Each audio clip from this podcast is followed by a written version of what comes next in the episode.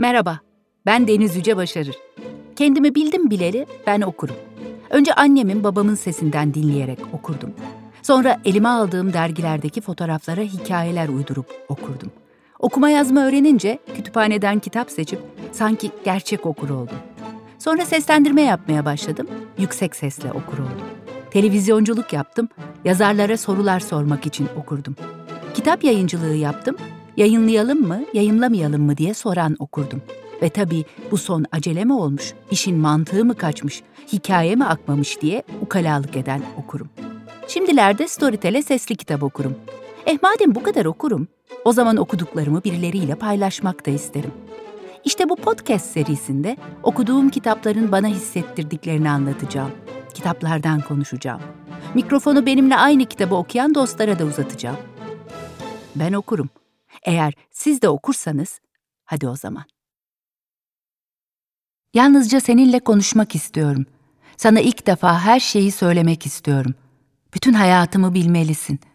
O hayat ki hep senindi ve sen onu asla bilmedin.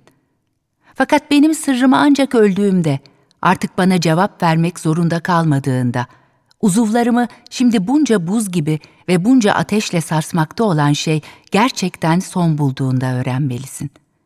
Hayata devam etmek zorunda kalırsam eğer, o zaman bu mektubu yırtacağım ve hep sustuğum gibi bundan sonra da susmayı sürdüreceğim.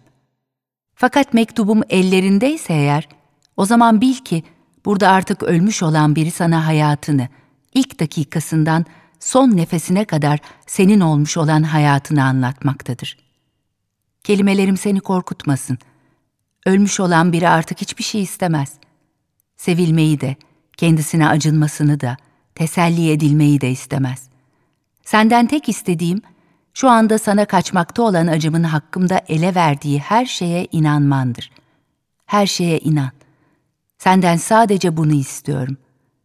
İnsan biricik çocuğunun ölüm anında yalan söylemez. 2012 yılında ölümünün ardından 70 yıl geçtikten sonra eserleri üzerindeki yasal telif hakkı düşünce ülkemiz okuru tarafından yeniden keşfedilen, yayın evlerinin vazgeçilmezi, çok satan listelerinin müdavimi Stefan Zweig var bu kez gündemimizde. Aslında bu dönemde tüm dünyada yeniden yükselişe geçiyor toprağı bol olsun. Açılıştaki satırlar da onun çok sevilen novellalarından birinden. Bilinmeyen bir kadının mektubu. 13 yaşında genç kızlığın daha ilk durağındayken karşılarındaki daireye taşınan ünlü bir yazara duyduğu tutkuyu ömrü boyunca sürdürmüş bir aşık son dakikalarında sevdiği adama hayatını anlatmaya ve ona olan aşkını itiraf etmeye karar vererek bir mektup kaleme alır. Novellanın başında mektup yazarımıza ulaşmıştır. Biz de onunla birlikte okumaya başlarız. Adam kadının hiç farkına varmamıştır ne küçük bir genç kız olarak komşusuyken, ne 3-4 günlük maceraları sırasında ne de yıllar sonra bir gecelik bir ilişki yaşadıklarında. Bu üç kadının aynı kişi olduğunu bile anlamamış, onu hiç tanımamıştır. Kadınsa aşkından hiç vazgeçmemiş, tutkusunu tabiri caizse dibine kadar yaşamıştır. Bilinmeyen bir kadının mektubu da Zweig'ın tüm eserlerinde ön planda olan psikolojik derinlikten tüm detayları ve ruh hallerini en ince ayrıntısına kadar anlatma yetisinden alıyor gücünü. Stefan Zweig aralarındaki 25 yaş farka rağmen Sigmund Freud'un neredeyse baba oğul olabilirlermiş dönemdaşlarından. Birbirlerini tanıyorlar, yazışıyorlar, görüşüyorlar. Bu ilişkinin biraz geçmişine dönecek olursak, Freud'un 1899 yılında yayımladığı Rüyaların Yorumu ve Psikanaliz, edebiyatçıların dünyasında sanki bir çığır açıyor. Önce Viyana, sonra Almanca konuşulan diğer edebiyat çevreleri ve 1920'lerde de tüm Avrupa ve ardından Amerika psikanalize karşı boş değil. Freud da edebiyattan besleniyor ve bunu söylemekten de neredeyse haz alıyor. O da iyi yazıyor kabul edelim ki. Zweig ise psikanalizi bir devrim olarak görüyor ve edebiyatını hatta biyografilerini de hep psikolojik analizlere dayandırıyor. Hep insan tutkularına, zaaflarına, hezeyanlarına odaklanıyor. Eh, o zaman Zweig'ı ve aşkı obsesyon haline getiren bir kadının hikayesi olan bilinmeyen bir kadının mektubunu bir psikiyatristle konuşmak uygun düşer dedim. Bir de bu psikiyatrist Alman ekolünden olursa sohbet tadından yenmez diye düşündüm ve sevgili Alper Hasanoğlu'nu davet ettim mikrofon başına. E, psikanaliz edebiyat e, etkileşimi dendiği zaman neredeyse sembol isimlerden e, ikisi Freud'la e, Stefan Zweig. E, ve Freud'un Zweig edebiyatında çok etkisi var. Hatta edebiyatta da etkisi var buluşlarıyla diyelim ya da e, işte Rüya kitabından itibaren. E, sen bu etkiyi nasıl görüyorsun, nasıl değerlendiriyorsun? Özellikle Zweig edebiyatında ama genel olarak da edebiyatta aslında. Evet e, aslında e, şimdi psikanalist dostlarımız bize ben böyle söyleyince birazcık kızabilirler ama e, psikanaliz aslında e, psikoterapiden daha çok bir felsefe gibi e, duruyor ve son yıllarda e, daha da felsefi bir boyut kazanmaya başladı. Çünkü e, felsefe olduğundan Freud'un kendisi de o kadar emindi ki ama doğa bilimleri içinde kalmayı da o kadar çok istiyordu ki e, pozitivizmin 1900'lü yılların başında çok fazla etkin olmasından dolayı neredeyse mekanistik bir e, yön şeyle bakış açısıyla şeyi tarif etmeye çalıştı. E, psikanalizi tarif etmeye çalıştı ve e, felsefeyi hiç bilmediğini, anlamadığını ve felsefeden uzak olduğunu iddia etti çok uzun süre. Halbuki e, o, o dönemler Avusturya, Almanca konuşulan ülkelerde e, Avusturya'da bu en geç iptal edildi hangi okulu okursanız okuyun, üniversiteye giderseniz gidin, iki sene felsefe okumak koşulu var. Ve e, Brentano'dan Husserl'le birlikte ders alan bir insan şey. E, Nietzsche'yi Schopenhauer, Freud yani. Nietzsche'yi Schopenhauer çok iyi biliyor. Gerçekten çok iyi biliyor. E, ve bu arada da mesela Dostoyevski'yi de e, çok iyi biliyor. O, o dönem e, bu üçü zaten aslında psikanalizin doğuşu açısından e, Freud'un zihnini açan üç isim. E, böyle olunca da e, edebiyatta tabii ki psikanaliz çok fazla bir arada. E, felsefeyle de e, bir arada. E, terapötik e, mutlaka insanın kendisini anlaması açısından e, oldukça faydalı bir e, ne diyelim ekol diyelim psikanaliz için ama tedavi etmek konusunda çok güçlü olmadığını itiraf etmek zorundayız. Yani e, neredeyse aslında iyi olan insanlara iyi gelen bir e, şey e, akım psikanaliz. Ama edebiyatta tabii çok e, edebiyatta toplumu anlamada, geçmişimizi anlamada, e, mitolojiyi yorumlamada, dini anlamada, insanların yani bireysel olarak değil de toplu olarak insanlar anlamada çok daha fazla işe yarayan bir şey. E zaten edebiyatla çok fazla bağlantı onun şeyin bütün vaka örnekleri harika öyküler gibidir. Yani Stefan Zweig'ın kısa öyküleri ya da işte uzunca öyküleri, kısa romanları, uzun öyküleri gibidir neredeyse Freud'un bütün vakaları. O kadar da iyi yazar. Bunu da işte Goethe Edebiyat Ödülünü almış olmasını anlıyoruz. Yani e, Goethe Edebiyat Ödülünü almış olmakla aslında pek de e, birazcık da üzülüyor Freud. Çünkü o aslında doğal olarak Nobel e, bilim ödülünü, tıp ödülünü Hı. almak isterken ona e, Goethe Edebiyat Ödülünü veriyorlar. E, Stefan Zweig'i etkilediği gibi e, o sırada Viyana'da yaşayan Schnitzler diye bir e, oyun yazarı var, Hı. roman yazarı var. Onu çok fazla etkiliyor e, çok fazla insanı etkiliyor. Dostoyevski için de şey diyor, yani, psikanalizin babasıdır diyor. Daha sonra Schopenhauer ve Nietzsche'nin hakkını da e, yaşlılık yıllarında veriyor. E, veriyor. İlk başta her şeyi kendim yaptım e, demeye çalışırken o da olgunlaşıyor işte her bütün kişilik sert kişiliklerin tamamı nasıl yaşlanınca e, biraz yumuşayıp olgunlaşırsa Freud da biraz sakinleşiyor. 1881 doğumlu Stefan Zweig öyle bir dönemde yaşıyor ki iki dünya savaşını da görüyor. Birincisinde Viyana'daki savaş arşivinde görev alıyor. Önceleri savaşa daha olumlu, hatta coşkuyla yaklaşan yazar, sonraki yıllarda tam bir barışsever haline geliyor. Avrupa'nın bütünlüğünden yana o. Bu kıtayı yek vücut olarak görmek istiyor. Bu fikir ve onun sonsuz hümanizmi öz yaşam öyküsünde, günlüklerinde, mektuplarında sık sık karşımıza çıkıyor. Viyana Üniversitesi'nde felsefe ve edebiyat bilimleri okuyan, daha öğrencilik yıllarında ilk şiir kitabını yayımlayan, çeviri ve makalelerle sürdürdüğü yazı hayatına novellaları, gezi ve biyografi kitaplarıyla devam eden Zweig'ın Almanya ve Avusturya'da ilk çok satan kitabı da Yıldızların Parladığı Anlar. Onun edebiyatını modern, cesur, özgün ve hesapçılıktan uzak olarak niteleyenler olduğu gibi, zaman zaman aynı sıfatı arka arkaya iki cümlede kullanmaktan çekinmediği için detaylı anlatımının matematiğini eksik bulanlar da var. Ama kimse psikolojiyle olan sıkı fıkı ilişkisini inkar edemez herhalde. Stefan Zweig'in romanlarında ya da bütün eserlerinde, biyografileri de dahil psikoloji çok ön planda. Evet. İnsan psikolojisini anlamaya ve anlatmaya çok yatkın. Bunun yapış biçimi hakkında ne düşünüyorsun? Ee, yani tekniği hakkında ne düşünüyorsun? Ee, çok yumuşak yapıyor bunu. Yani gözümüze sokmuyor. Ee, yani gel, e, mesela Schnitzler öyle yapmıyor. Ee, bayağı e, psikanalitik yorumlar falan yapıyor. Ama şey e, Stefan Zweig sanki e, böyle değilmiş gibi çok doğal. O yüzden çok iyi bir edebiyatçı bence Stefan Zweig. O yüzden aslında şu anda da bütün dünyada çok fazla okunuyor farkındaysan. E, çünkü insanın e, ruhsal derinliklerine gayet böyle hani gündelik bir hadiseyi anlatırmış gibi kolayca e, giriyor ve e, aslında Freud'un sanatçılar için, şairler için, romancılar için söylediği şeyi doğruluyor. E, şairlerin öylesine uğradığı bir yere, uğradığı yere ben büyük uğraşlar sonunda ancak varabildim diyor Freud. Şapkanı elinde tutuyordun. O yüzden aydınlık ve canlı yüzünü gencecik saçlarınla birlikte anlatılması olanaksız bir şaşkınlıkla görebildim.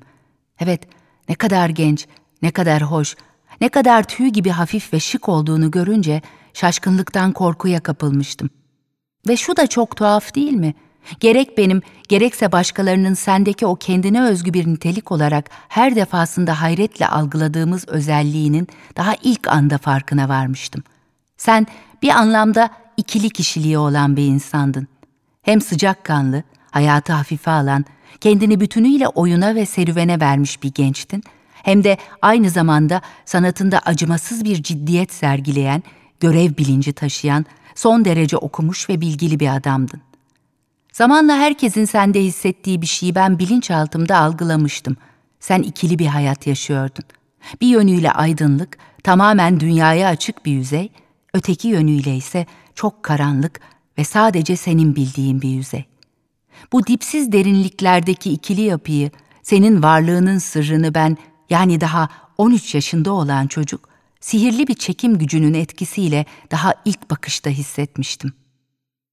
Ah be kızım, madem fark ettin daha ilk anda bu karanlık tarafı, niye kaçmadın hemen? Demek geliyor değil mi insanın içinden? Gördün tehlikeli adam, kaç hemen oradan. Ama nerede? İşte takıntılarımız, işte kendimizi tamamlama telaşımız, işte insanoğlu, işte insan kızı, işte aşk ve işte Zweig bir kadının tek taraflı yaşadığı e, bir aşk anlatılıyor bu hikayede, bu uzun hikayede. E, bu e, biraz da patolojik, e, obsesyon haline gelmiş bir evet. aşk. E, hem bir okur olarak hem bir psikiyatr olarak e, bu obsesyonu nasıl değerlendirdiğini merak ediyorum. Ben patolojik aşk hikayeleri diye e, şimdiye kadar toplam altı tane falan şimdi olmuş olan üç tanesini benim e, yeniden basılacak olan bir terapistin arka bahçesine aldım. Patolojik aşk hikayelerim var. Hannah Arendt ile Heidegger arasında mesela. Lou Salome ile e, Rainer Maria Rilke arasında ve Ingeborg Bachmann'la Paul Celan arasında olan aşk hikayesi. Bunlar da ömür boyu sürüyor. Başka insanlarla çok iliş, e, şeyleri var, ilişkileri oluyor ama birbirlerini hiç unutamıyorlar. Burada tek taraflı, yani buradaki tek fark sanki bunun tek taraflıymış gibi olması ama aslında pek de tek taraflı değil. Aşık olduğu adamdan çocuğu var.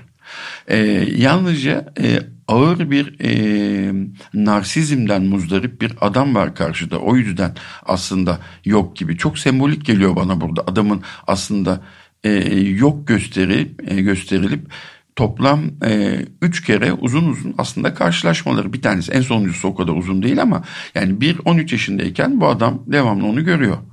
E sonra 3-4 gün geçirdikleri bir zaman dilimi oluyor. Daha sonra da bir geceyi geçiriyor ve aslında bu adamın onu hiç tanımıyor olması e, çok sembolik bir şekilde bir narsistin hiçbir şekilde birlikte olduğu insanı görmemesi ve gerçekte nasıl bir insanla birlikte olduğunu anlayacak bir empati göstermemesini çok güzel sembolize ediyor. Yani biraz evvel psikanalitik, psikanalizi çok yumuşak kullanıyor çok güzel kullanıyor derken bunu kastediyorum aslında. Yani ağır bir narsizm, narsistik ilişkiyi anlatırken e, bize sanki tek taraflı hiç bir karşı tarafta kimsenin olmadığı bir ilişkiyi anlatırmış gibi yapıp bize narsistik bir adam ya da kadınla birlikte olduğumuzda başımıza ne geleceğini anlatıyor. Evet yani ben de aslında tam o cümle bence e, odağında romanın. Sen beni hiç tanımadın, beni evet. hiç tanımayan sana diyor. Evet. E, gerçekten de adamın karakterini de biz buradan çıkarıyoruz. Bu evet. cümleden çıkarıyoruz yani temel olarak bu. Kadının karakteri için ne söyleyeceksin? E, tam bir narsistle birlikte olacak olan bağımlı kişilik yapısı aslında baktığımızda. E, onlar e, bağımlı kişilik yapısında olan insanlarla narsistik kişilik yapısında olan insanlar. İlla ki bir e, narsistin erkek bağımlının kadın olması gerekmiyor. E, ben çok muzdarip olduğum için e, böyle e, seksizmle çok suçlanma o yüzden onu özellikle vurgulamak istiyorum. Ama narsistle e, bağımlı kişilik yapısı birbirine çok fazla anahtar kilit gibi uyan e, ve uzun süre e, bağımlı bağımlı kalmaya devam ettiği müddetçe yani isyan etmediği müddetçe aslında oradaki ölüm de bir isyan. E, ölümünden sonra e, bu hikayeyi anlatması ya da ölmeden önce bunu anlatıp ben bunu okuduğumda benim e, benim ben ölmüş olacağım demesi e, de başka türlü bir sembolik bir şey. Yani ben böyle e, artık seninle birlikte olmuyorum. Bu ilişkide ben öldüm diyor kadın e, narsiste ve e, narsistin e, görüp görmediği de son cümlelere bakarsak hala bile görememiş olmasıyla e, olması da mümkün. Onun onu biraz açık bırakıyor farkındaysan. Stefan Zweig. Orada bağımlı kişilik yapısıyla narsizmin tabi e, anahtar gelit gibi uyuması narsistin e, narsistin aslında devamlı başkalarıyla da birlikte olmaya devam etmesini engellemiyor e, bağımlı hiçbir zaman çıkamıyor bu ilişkiden ve narsist de devamlı aldatıyor. Çünkü onun devamlı bir onaya ihtiyacı var. Bağımlı kişilik yapısından daha fazla bağımlıdır narsistler aslında. Bağımlı olduğu şeyde narsistin e, onaylanmak ihtiyacı, devamlı takdir edilmek ihtiyacı içinde olmak, devamlı görülmek, ünlü bir yazar olması da aslında öyle bir şey. Yani yazar olup ünlü olmaya çalışmak da. Çünkü yazarsınız ünlü olmaya çalışmak zorunda değilsiniz. E, ya da işte hmm, sosyal medyada o kadar çok gözükmek zorunda değilsiniz e, filan. Bağımlı kişilik, narsistik kişilik diyerek iyice psikolojinin alanına girdik farkındayım. Zaten edebiyat da psikoloji insanı anlamak derdinde değil mi temelde? Hem dedik başından. Söz konusu Stefan Zweig olduğunda kaçmak imkansız bu alandan. Eh, konuk da psikiyatr. Ne yapacaksın? Mecbur. Bilmiyorum katılacak mısın ama ben Zweig'ın eserlerinde özellikle novellalarda şöyle bir şey gözlemliyorum. Ee, bir karakter neredeyse hiç tanımadığı bir karaktere, e, burada tanıdığı ama onu tanımayan bir karaktere bir mektup yazıyor. Birdenbire bütün e, takıntılarını, bütün huzursuzluklarını, bütün sorunlarını anlatmaya başlıyor. Evet. Sanki Zweig'ın novellalarında bu psikolojiyle ilişkisini de değerlendirdiğimizde bir çeşit terapist hasta, terapist danışan ilişkisi varmış. Yani kahramanları arasında da böyle bir ilişki kuruluyormuş gibi geliyor bana. Evet, ben böyle hiç düşünmemiştim ama dediğin zaman gayet de güzel uyuyor e, hakikaten e, yani terapisti aslında tanımıyoruz biz. E, terapist kendisini hele psikanalizde e, hiçbir şekilde terapist kendisini açmıyor ve e, dediğin gibi e, bir e, psikanaliz koltuğuna yatmış gibi serbest çağrışımla sanki kar, e, insan e, önce aslında sen böyle söyleyince hakikaten şimdi bu, bunu düşünerek de şey yapıyor. Önce azıcık azıcık anlatıyor ve gittikçe açılıyor. E, doğal olarak terapi koltuğunda da böyle olur. Önce insan e, karşısındakine e, o güveni pek geliştiremez. Yavaş yavaş güven geliştirir. Orada kabul edildiğini fark ettikçe anlatır ve anlatır. E, sanki bir anlamda öyle de oluyor. Evet, Satrançta da öyle mesela. Tabii, yani tabii. hiç hiç tanımadı. Amok koşucusunda da tabii, öyle. Tabii, Hep evet. böyle tanımadığı e, yani çok az tanıdığı o an karşılaştığı birine birdenbire hayat hikayesini dediğin gibi yavaş yavaş açıyor. Yani çok etkilendiği psikolojinin geldiği noktadan ya da bu ilişkiden bu terapist e, hasta ilişkisinden de çok etkilendiği sanki buradan da anlaşılıyor. Ya da çok iyi kullanıyor diyebilir miyiz? Diyebiliriz yani tabii. daha iyi, çok iyi kullanıyor. Hitler'in yükselişiyle birlikte ülkesini terk eden Stefan Zweig, önce İngiltere, ardından Amerika, Arjantin, Paraguay ve hayatına son verdiği Brezilya'ya kadar gider. Yahudidir ama dini kimliğini hiçbir zaman ön plana çıkarmamıştır. Ne eserlerinde ne de özel yaşamında. Ama 1936 yılında kitapları Almanya'da yasaklanır ölümünden kısa bir süre önce yayımlanan, belki de en önemli novellalarından biri olan Satranç, savaş döneminde insanların tüm koşullara rağmen direnmesinin hikayesidir. ve elbette psikolojik tahlillerle güçlü bir ses oluşturmaktadır. Naziler tarafından yurtsuzluğa mahkum edilen ana karakter Zweig'dan izler taşımaktadır. Hem de güçlü izler. Hem insanlık hem de o birliğine, kültürüne çok değer verdiği Avrupa için umudunun tükendiği noktada 1942 yılında henüz 3 yıldır evli olduğu ikinci ve genç eşiyle birlikte intihar eder. Tabii kendi hayatında da e, çok fazla depresyonla, melankolik e, bir ruh, ruhsal yapıya sahip olması ve ağır depresyonlarla mücadele etmiş olması yaşadığı dönem itibariyle e, de devamlı e, yani işte neredeyse hayatta kalma mücadelesi e, sürdürmek zorunda kalması da tabii kendisi hakkında ve toplum hakkında melankolik bir bakışa sahip olmasına da sebep oluyor ama ikisi karşılıklı birbirini etkiliyor. Yani psikodinamik ya da işte psikanalitik bir edebiyatı e, sürdürmüş olmasını biraz da kendi e, bireysel e, acılarıyla ben paralel görüyorum açıkçası. Ve yaşadığı dönemde Yaşadığı dönemde tabii tabii. Yani e, sonuçta intiharla sonlandırıyor hayatını karısıyla birlikte. Seni suçlamıyorum sevgilim. Hayır, seni suçlamıyorum. Bağışla beni eğer kalemimin mürekkebine arada sırada bir damla acı da karışıyorsa. Evet, bağışla. Çünkü çocuğum, bizim çocuğumuz hemen şuracıkta mumların titreyen ışıkları altında ölü yatıyor. Tanrı'ya yumruklarımı sıktım ve ona katil dedim. Duygularım bulanık ve karma karışık. Bağışla yakınmamı. Ne olur bağışla. Zira senin iyi bir insan olduğunu, yüreğinin en derin noktasında hep yardıma hazır olduğunu biliyorum. Sen herkese yardım edersin. İstediği takdirde sana en yabancı olana bile. Ama çok tuhaf bir iyilik seninkisi. Herkese açık olan, böylece de isteyenin ellerine sığdırabileceği kadarını alabileceği bir iyilik. Büyük, sonsuz büyük senin iyiliğin.'' Fakat aynı zamanda da affına sığınarak söylüyorum, tembel bir iyilik. Uyarılmak istiyor, gelip alsınlar istiyor. Sen ancak yardıma çağrıldığında, senden istendiğinde yardım ediyorsun. Hoşlandığın, zevk aldığın için değil, fakat utancından, zayıflığından ötürü yardım ediyorsun. Sen izin ver de açıkça söyleyeyim bunu. Sıkıntı ve acı içindeki insanı mutlu olan kardeşlerine yeğlemiyorsun ve senin gibi insanlardan, hatta onların en iyilerinden bile bir şey istemek zordur. Bu son mektup, kendini son anda da olsa aşık olduğu adama tanıtma çabasının ötesinde bana sorarsanız. Ben kadınca sezgilerimle bu mektupta bir de öc alma kokusu alıyorum. Ya da yumuşatarak söylersek bir iç dökme. Adama kim olduğunu gösterme arzusu da diyebiliriz. Ben seni tanıdım, sevdim ama işte sen de busun bu kadarsın deme ihtiyacı. Hanımlar, anlıyoruz değil mi kahramanımızı? Farkındayım. Bu bölümde Stefan Zweig bizim bilinmeyen kadından rol çaldı. Kadın zaten ömrü boyunca tek taraflı aşk yaşamış, bir de üstüne biz gölgede bıraktık mı? Ama şimdi 62 sayfalık kitabı size tamamen anlatsam okuma zevki bozulmaz mı? Ve sonuçta karşımızda bir edebiyat fenomeni var.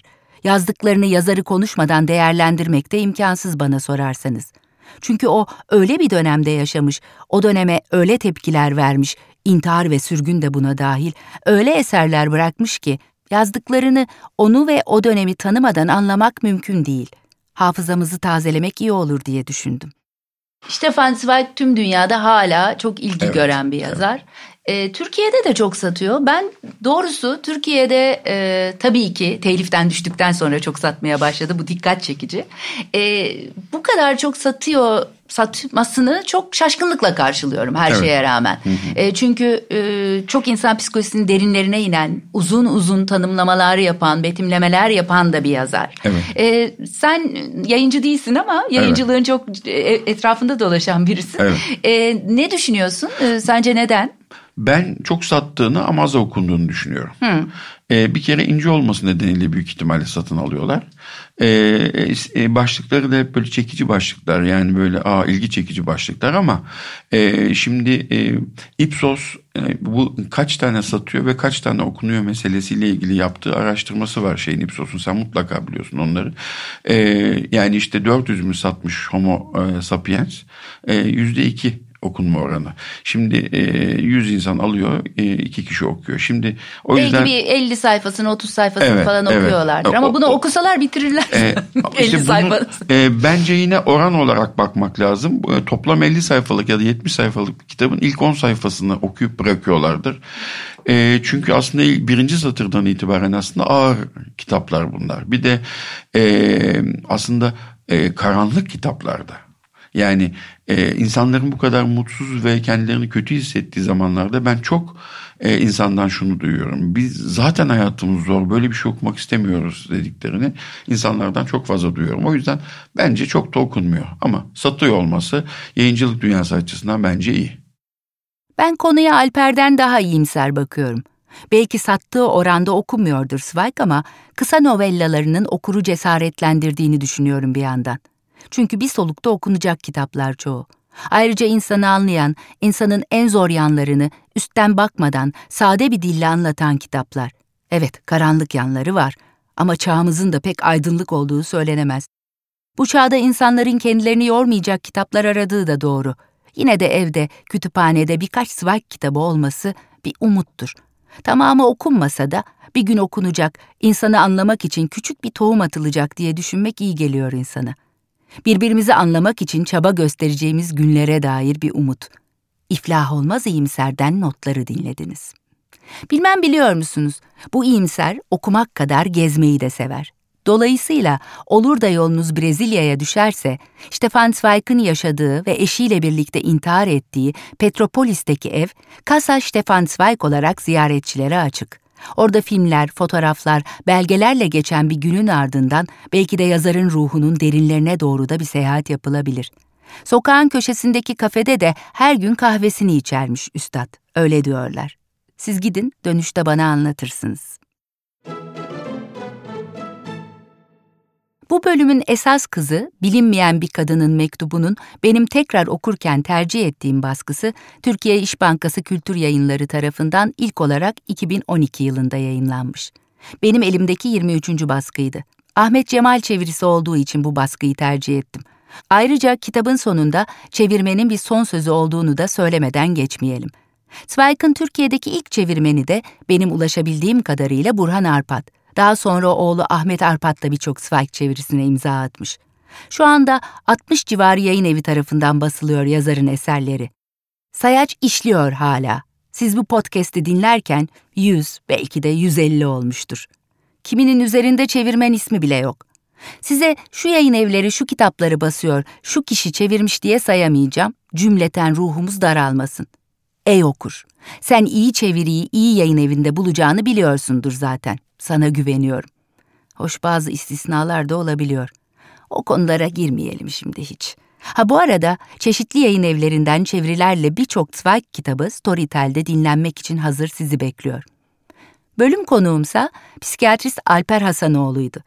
Ben Doğan kitaptayken başlayan yayıncı yazar ilişkimizi tamamını erdiremedik ben istifa edince ama o bu alanda da üretmeyi sürdürüyor. Aşkın Halleri 2016 yılında, Hayat ve Diğer Hastalıklarsa 2018'de Doğan Kitap tarafından yayımlandı. Yakın zamanda da daha önce Remzi Kitabevi tarafından yayınlanan bir terapistin arka bahçesi genişletilmiş baskısıyla yine Doğan Kitap tarafından okurlara sunulacak. Remzi Kitabevi listesinde ilişkilerin günlük hayatı ve Doktor Şirin Seçkin'le birlikte kaleme aldıkları Çocukta Rezilyans adlı kitapları da bulunuyor Alper'in. Sohbetimiz sırasında bir Hüseyin Rahmi Gürpınar biyografisi hazırladığı müjdesini de alıp bayağı heyecanlandım. Üstelik kimin biyografileri ona örnek olmuş biliyor musunuz? Bizim Stefan amcanınkiler. Ha söylemeden geçmeyeyim. Biliyorsunuzdur ya da bilmiyorsanız bile fark etmişsinizdir. Alper mikrofona gayet alışkın. Çünkü Açık Radyo'da Normalin Sınırları adlı bir program yapıyor. Psikoloji ve felsefeyle ilgilenenlere duyurulur. Bizim mikrofonumuzu da şenlendirdiği için teşekkürü bir borç biliriz efendim. Stefan Zweig tabii ki bunu e, bunun için yazmadı ama e, yine e, bazı insanların saldırılarına maruz kalmayı göze alarak e, e, buradan şunu çıkartmıyor muyuz? Narsistlerden uzak durmamız lazım. Evet, ben okurum şimdilik bitiyor. Ama malum okuma serüvenimiz hiç bitmiyor. Bana kitap önerilerinizi yazmak isterseniz e-posta adresim ben okurum 2020 at gmail.com ve son sözü bilinmeyen bir kadının mektubuna bırakıyoruz. Hızla kapıya gittim. Çünkü gözlerimin yaşlarla dolduğunu hissediyordum ve sen bunu görmemeliydin. Dışarıya o kadar acele fırlamıştım ki holde neredeyse uşağın Yohan'la çarpışacaktım. Yohan ürkerek hemen kenara çekildi. Beni dışarıya bırakmak için dairenin kapısını açtı. Ve işte oracıkta, oradaki bir saniyede duyuyor musun? Gözlerim yaşlarla dolu ona, yaşlanmış olan adama baktığımda, bakışlarında birdenbire bir ışık çaktı. O tek bir saniyede anlıyor musun? O tek bir saniyede çocukluğumdan beri beni görmemiş olan yaşlı adam beni tanımıştı. Bu tanınmadan ötürü onun önünde diz çökebilir ve ellerini öpebilirdim. Ben de hemen beni kırbaçlamak için manşonuma tıktığın kağıt paraları çıkardım ve onun cebine soktum. Yaşlı adam titredi. Başını kaldırıp korkuyla bana baktı. O tek saniyede benim hakkımda belki de senin bütün hayatında yapamadığın kadar çok şeyin farkına vardı. Evet, bütün ama bütün insanlar beni şımarttılar. Bana karşı hepsi iyiydi.